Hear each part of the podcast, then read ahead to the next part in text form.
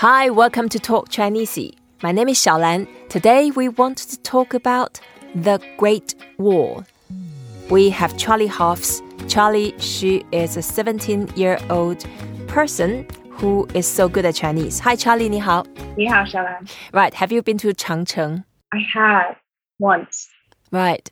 Okay, Changcheng is the Great Wall, the way we say that in Chinese. Chang means very long Something very long could be anything. Um, Cheng is the city, the long city. Changcheng. Changcheng. Changcheng. Yeah, Changcheng. And the Great Wall in English, of course, we made a capital for G and capital for W. And this is a specific name for the Great Wall along the northern part of China. And then uh, when we say Changcheng, in this case, yeah, 99% of the chance we also refer to the same architecture. The wall people remembered. Changcheng.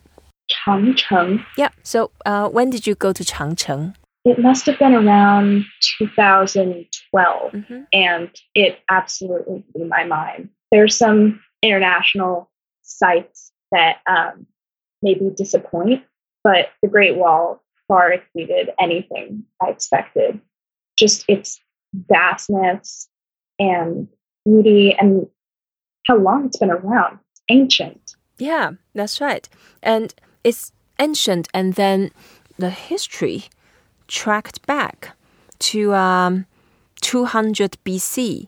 And at that time, there was an emperor called Qin Shi Huang.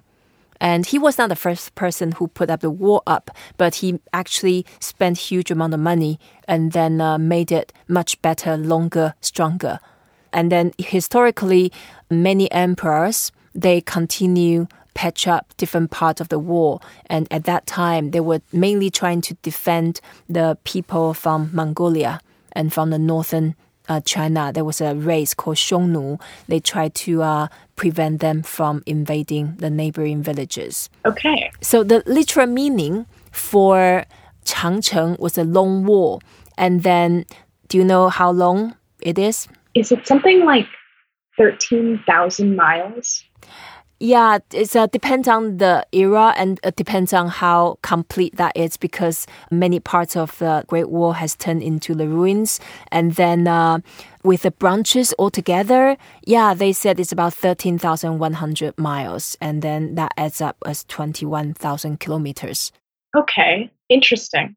I went there a couple times, and then that was uh, the part of the Great Wall that uh, has been uh, modernized and so been patched up nicely, and it looks quite new with a red paint on and with all the Chinese characters on the wall. And then, um, in a way, it's quite good that they keep most of it as it is because it's sort of a cultural heritage and they probably don't want everybody to to visit but the part they open up there's a guide and there are some uh, parking lots and so in a way it's a little peek to appreciate what happened in ancient time Absolutely. And you can see that the wall mainly built um, just along with the the mountain ridge which is quite a natural defense. So that made climbing over much harder if there were going to be a, the invasion. Yeah, I think it's an amazing opportunity for people from all over the world to visit the Great Wall because just the tourism there is so diverse in itself. I remember meeting Americans, Germans, Australians, Japanese people, people from all over China as well, all coming together at the Great Wall to admire its beauty. Great. Okay, so Great Wall, Changcheng. Changcheng. Yeah, there was a famous song when I was a kid. They called Changcheng Yao. Changcheng Yao. yeah, and uh, now I'm talking about that. I have uh, the music in my head, and then basically that was singing like a Great Wall, and then uh, how wonderful that was, and how amazing our soldiers are.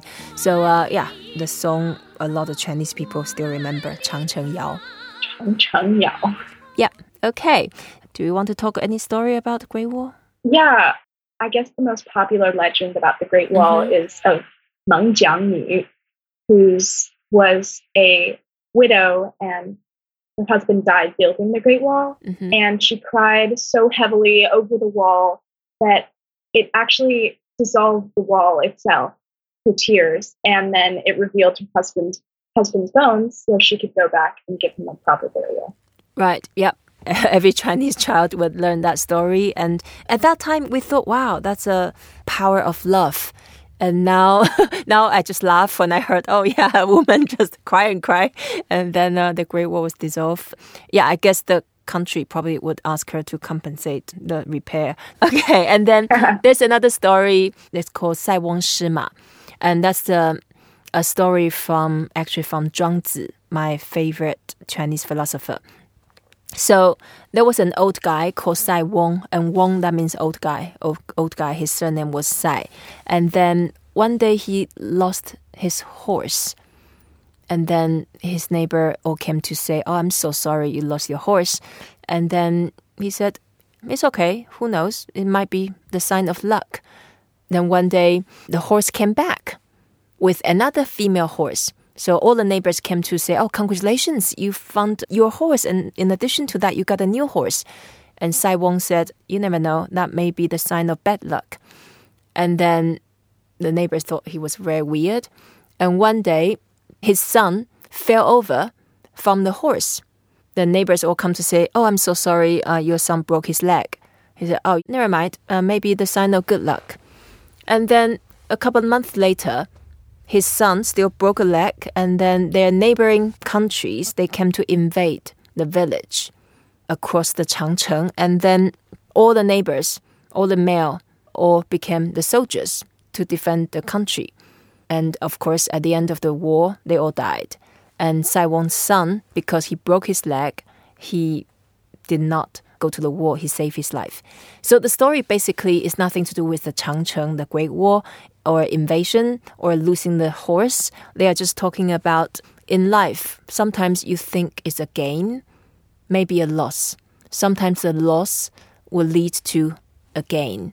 So it's a philosophical lesson that what we should value and then don't get too much emotional turbulence for the obvious outcome in any result. So if we don't get into Harvard, hey, going to Brown is not the bad idea, or going to Manchester is actually a great option. And then if you don't get a scholarship, you may decide to start your startup, and then uh, you fund the next generation of Facebook. So never see a loss in a literal way, never see a gain on a literal way too it's so fascinating to see how the Great Wall weaves its way into ancient stories about China because it's such an important cultural yeah, symbol. it is. Great. So Great Wall, Changcheng. Changcheng. Yeah, it just actually just means very long. It doesn't mean great, but it means very long wall, very long wall around the city. Okay, I hope you enjoyed this episode. Thank you, Charlie. Please don't forget to review us, rate us, and share what you have learned. 再见。再见。